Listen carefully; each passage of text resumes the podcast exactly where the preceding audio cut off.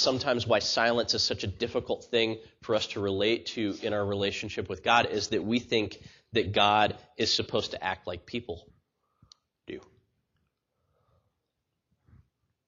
And last time I checked, we were made in His image, not Him being made in ours, right?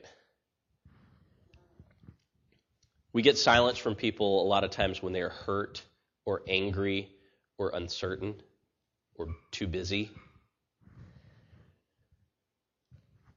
Do we imprint those things on God when we have silence in our lives from Him? I think oftentimes we do. I think we naturally kind of assume that because He's silent, He's unhappy with us. Or because He's silent, there's something that we're missing. Or even worse, you know, we cry out in our need and we get no response and we begin to wonder if He's just too busy. Hang on, I got a lot of things in the queue. I'll be with you in a moment. And God is none of those things. Right? God is none of those things. He has called you his dearly loved children. You know? Even when even when our actions grieve him significantly, we're no longer the objects of his wrath. We're his dearly loved children, right? And he's not too busy for us. So what then is the silence of God? See, from the beginning of history, there have been times when God has just been silent. And humanity has always struggled to understand and respond to it. Some of our greatest figures of faith have had to deal with the frustrating realization that God was going to respond with silence. Think about it. Abraham receives a promise from God your children are going to be like sand on the seashore or stars in the sky. And it's been years. And like I got nothing, you know? where, what happened to the promise? What, what happened to the, what happened to, you know, the kids? You know, what happened to the land for that matter? You know, you called me out and said, I, you know, I'm going to give you this land and I, I'm like wandering around in other people's land. I don't have any land. You know, I don't have a place to call my own. You know, Job is afflicted and he cries out for an answer from God. He's like, "Look, I don't just make this make sense for me." Right?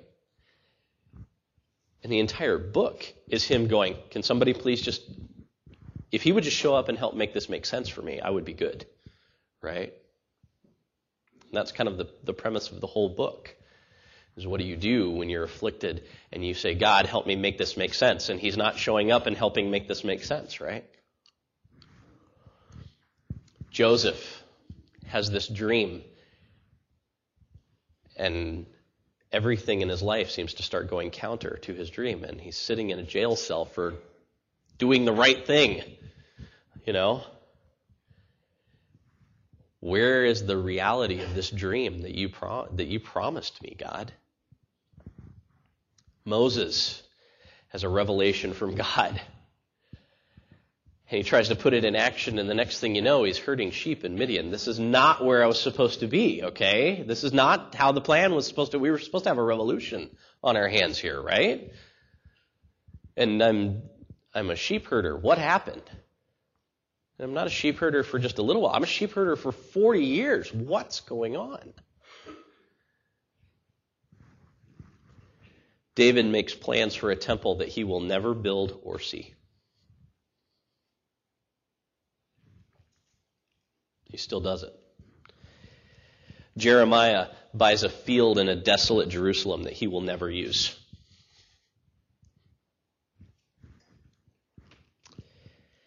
Mary and Martha watch their brother die while waiting to see if Jesus got their message to come.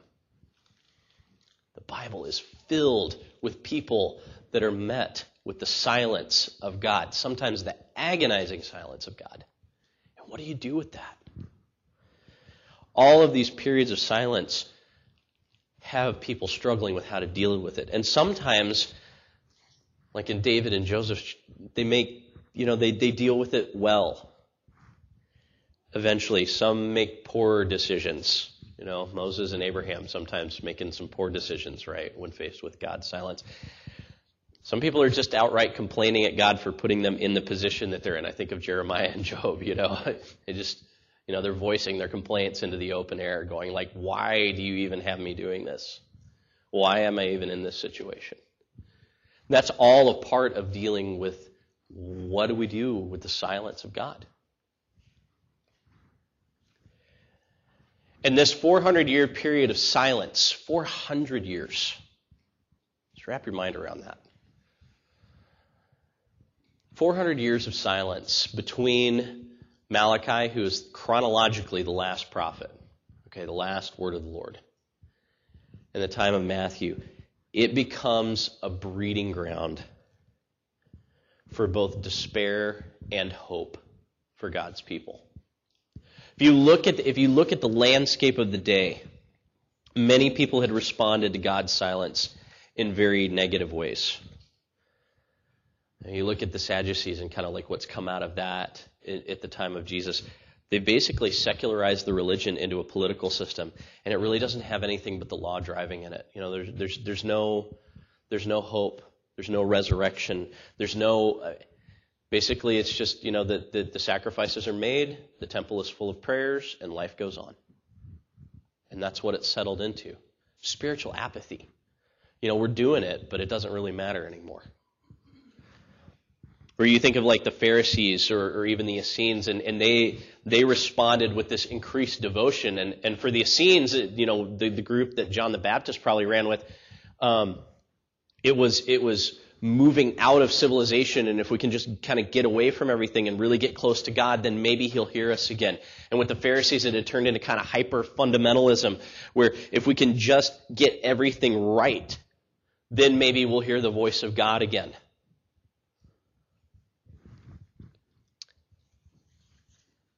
And I'm oversimplifying, but, but what I want you to realize is that the hope was draining out of much of the followers of God at the time.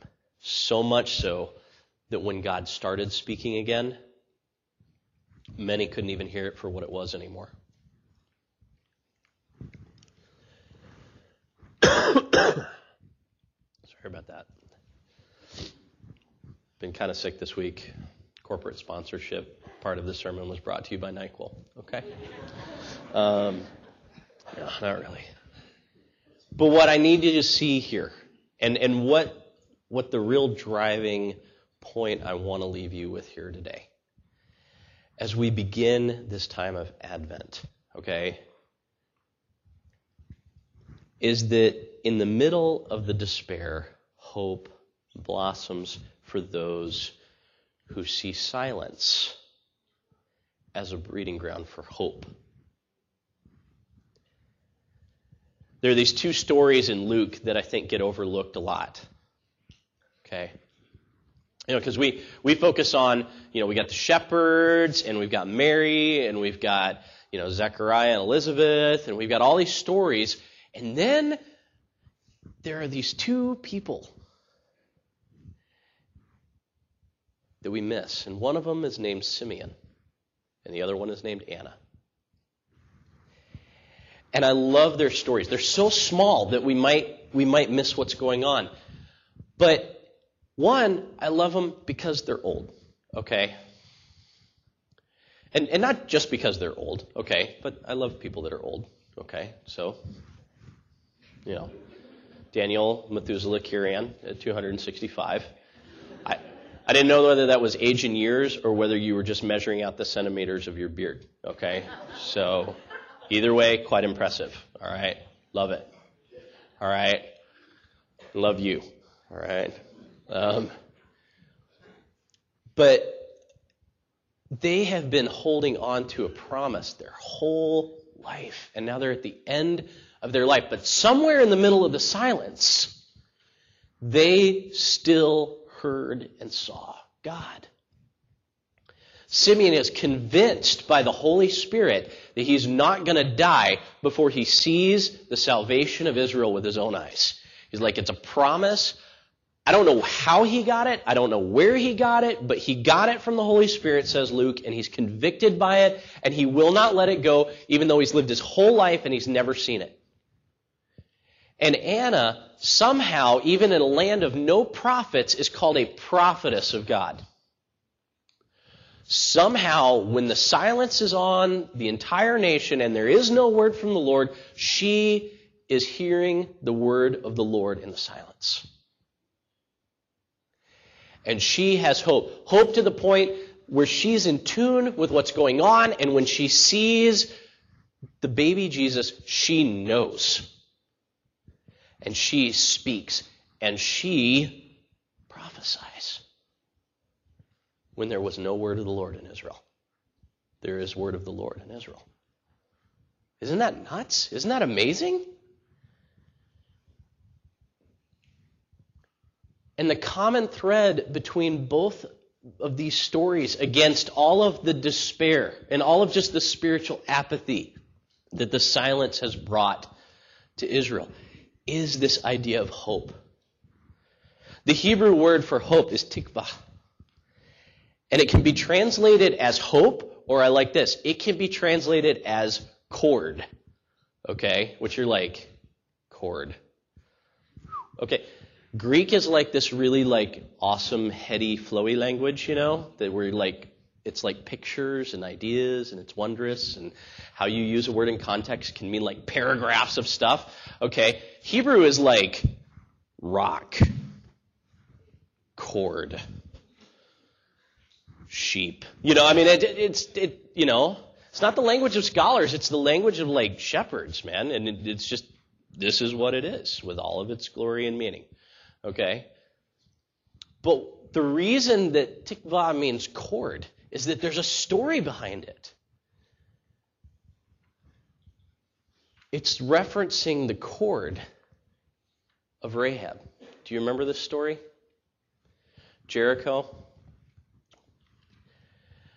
All of these walls that will not fall, right?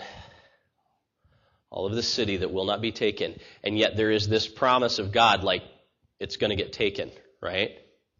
And in a city of people who do not know, do not believe, do not even understand the promise, one woman, very unlikely woman, okay, read the whole story, right?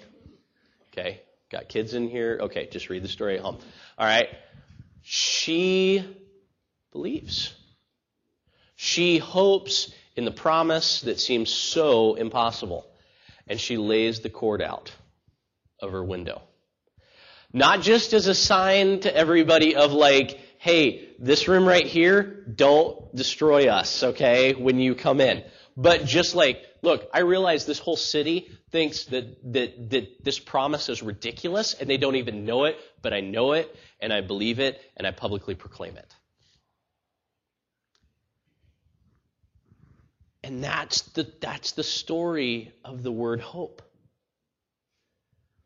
That's where you first see this, this tikvah in the Bible, is related to the story of the cord. The root word of it means to look for, to wait for, to watch for. Right? Even today, it's interesting. The Israeli national anthem is Hatikva, the hope. And it's about the undying hope of the Jewish people that one day they will reclaim all of their ancient homeland.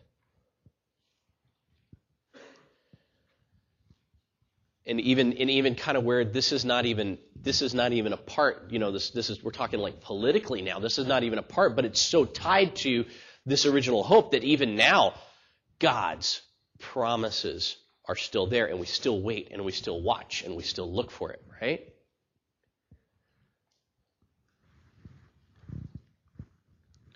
From the creation account on, every time there is an account of God's silence or stillness, there is an accompanying movement. I mean, think about it. The first words of the Bible, right? After you get in the beginning, God created the heavens and the earth. The earth was formless, it was void, there was nothing, right? And the Spirit of God was what? Moving over the stillness, moving over the silence, hovering in anticipation is kind of the idea of the Spirit of what's going on. Even when the silence is there, even when there is nothing, God is moving through the nothing. God is moving through the silence. That is the hope. That is the root of Tikvah. That is the root of this whole revelation of Advent, is that in the silence, God is moving. In the stillness, God is working. In the nothing, God is creating. Amen? Oh, yeah.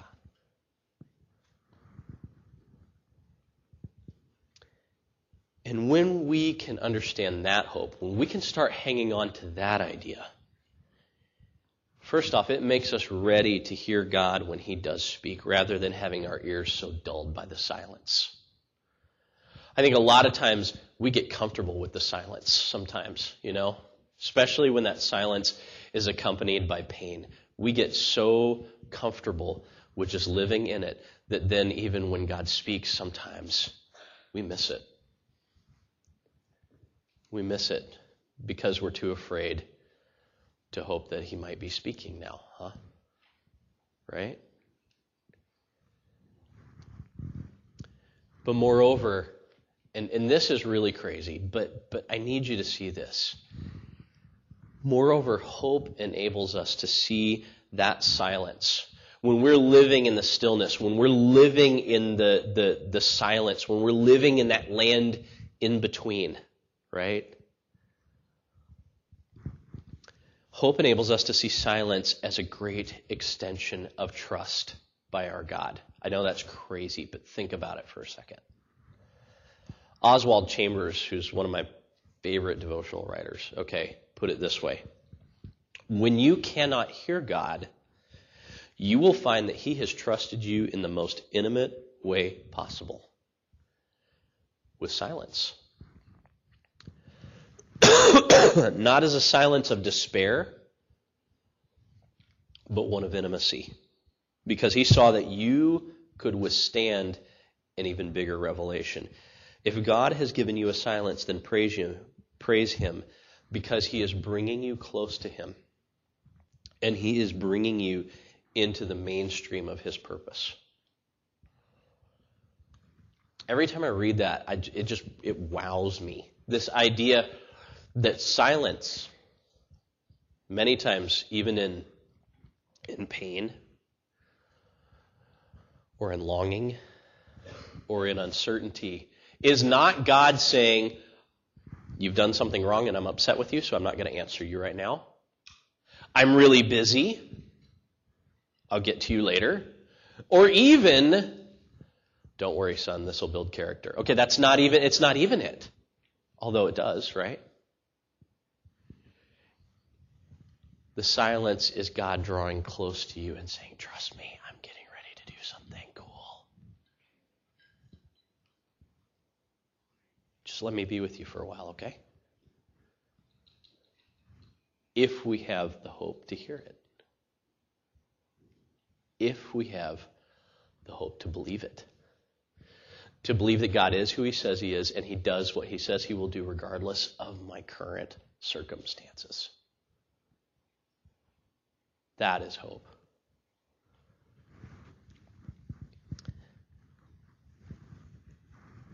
I'll be real with you. I don't come from a, a, a heritage that, that does Advent, okay? Um, actually, I have pieces of my heritage, much to my chagrin, um, that are more like those sermons about like why you don't do Christmas, and they would preach those ones conveniently on Christmas. Um, okay, we can start a support group. Okay, I, you know, if, if there's anybody that's out there with me, all right. But but so this whole concept of of of stretching out this time beforehand and anticipating and everything, it, it's so like foreign. It's new to me. Okay, and and we, you know, Nicole and I kind of talked about it, and we decided to start doing one, doing a uh, doing Advent as a family this year. You know, we we did our first one last night. You know, we sat down. We, you know, the kids were just like, "When are we gonna light the candle? When are we gonna light the candle? When are we gonna light the candle?" You know, I'm like, "Hang on, you know, let me get all my stuff together. I don't know what I'm doing yet." You know, they're they're like, you know, Clay's like, "So, Dad, what are we doing?" And I'm like, "I'm not entirely sure yet, but." I'm I'm pretty sure God's going to show up, okay? So, and he's like, okay, you know, and I'm like, see, that's what I'm talking about. That's exactly what I'm talking about. And and I, and I'm realizing this is why I need Advent, okay? In one way, shape, form, or another. Why I need it to be more than just something that, that combats the consumerism of you know what Christmas has become you know. Like we, we toyed with the idea of Advent a little bit sometimes when I was in youth ministry, but mostly it was just to be like, dude, stop thinking about presents. You know, it was, mm-hmm. it, that was, that was really kind of what the focus of it became, rather than, no, totally and completely invest yourself in this idea of the coming, the movement of God. And that's really what we're going to be talking about over these next few weeks is how this whole idea of the adventus, the coming, right? This whole idea is God moving. God moving in my direction. God moving in your direction. And that's why I need this, because a lot of times I forget the fact that God is moving. If I say, Come, Lord Jesus, what does that mean to you?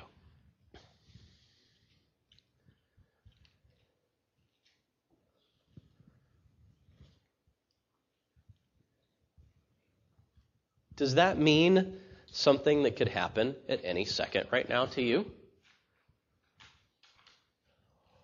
Or are we kind of like that Israel in the 400 years of silence where the sacrifices are being offered, the temple is full of prayers, and the world just keeps turning around the sun, baby, and things are just going.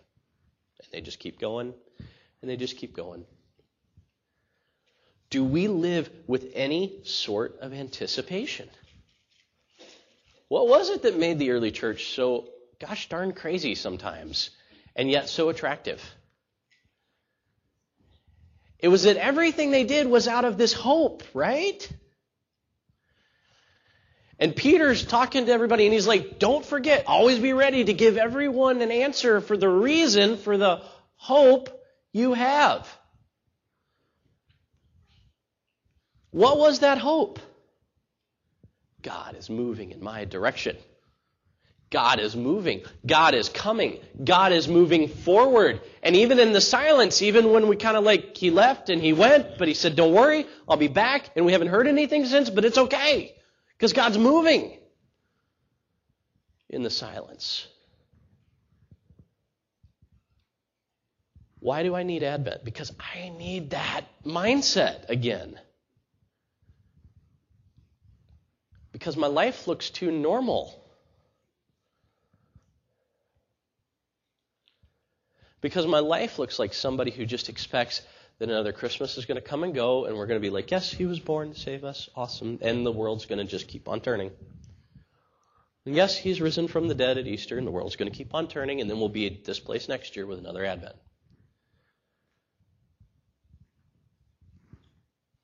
Should my hope not be bigger than that? Should our hope not be greater than that?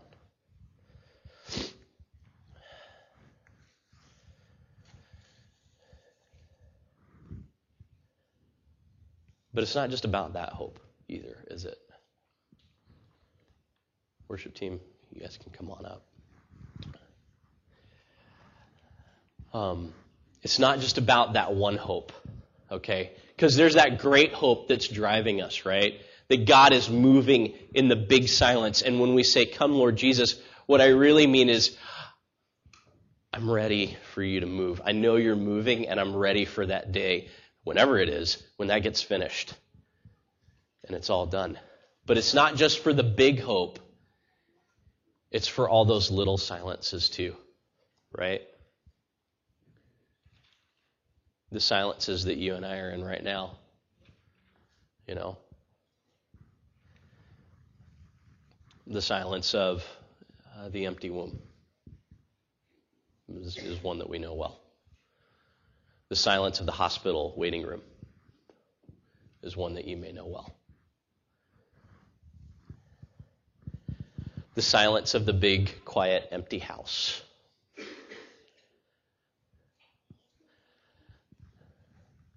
The silence of the need for, you know, material things that not not that you just you know, but the things that you need to live, man, you know, and they're just not coming right now. The silence of lack of purpose. You know these silences, okay? Some of you have been there, some of you are there, right? We need Advent. I need Advent. You need Advent. For the hope in those little silences, too. When you are waiting on God right now and you feel like you're in the wilderness and you're like, I don't know where I am or when I'm going to get out. And the hope of Advent is God is moving in your direction in the silence. Right? My friend Joy went through, aptly named Joy, went through an experience um, that was very, very difficult for her, high school friend of mine. And this was what she put on her wall very recently on Facebook, and I thought it was just an amazing statement. I'm feeling like a tilled field that's ready for planting, empty, exposed, waiting. And my response to her in a message was, It sounds like Advent to me.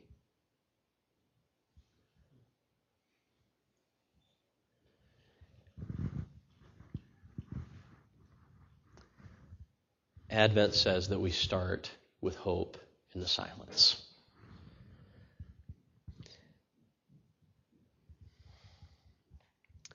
Advent says that what seems like the end is just the beginning for those who believe, whether that's life, death, or anything in between, right?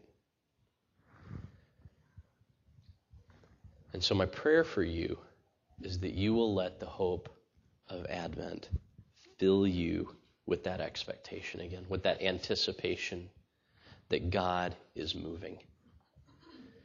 And let you be both aware and excited about what God is getting ready to do now and in eternity. Let's stand and worship together.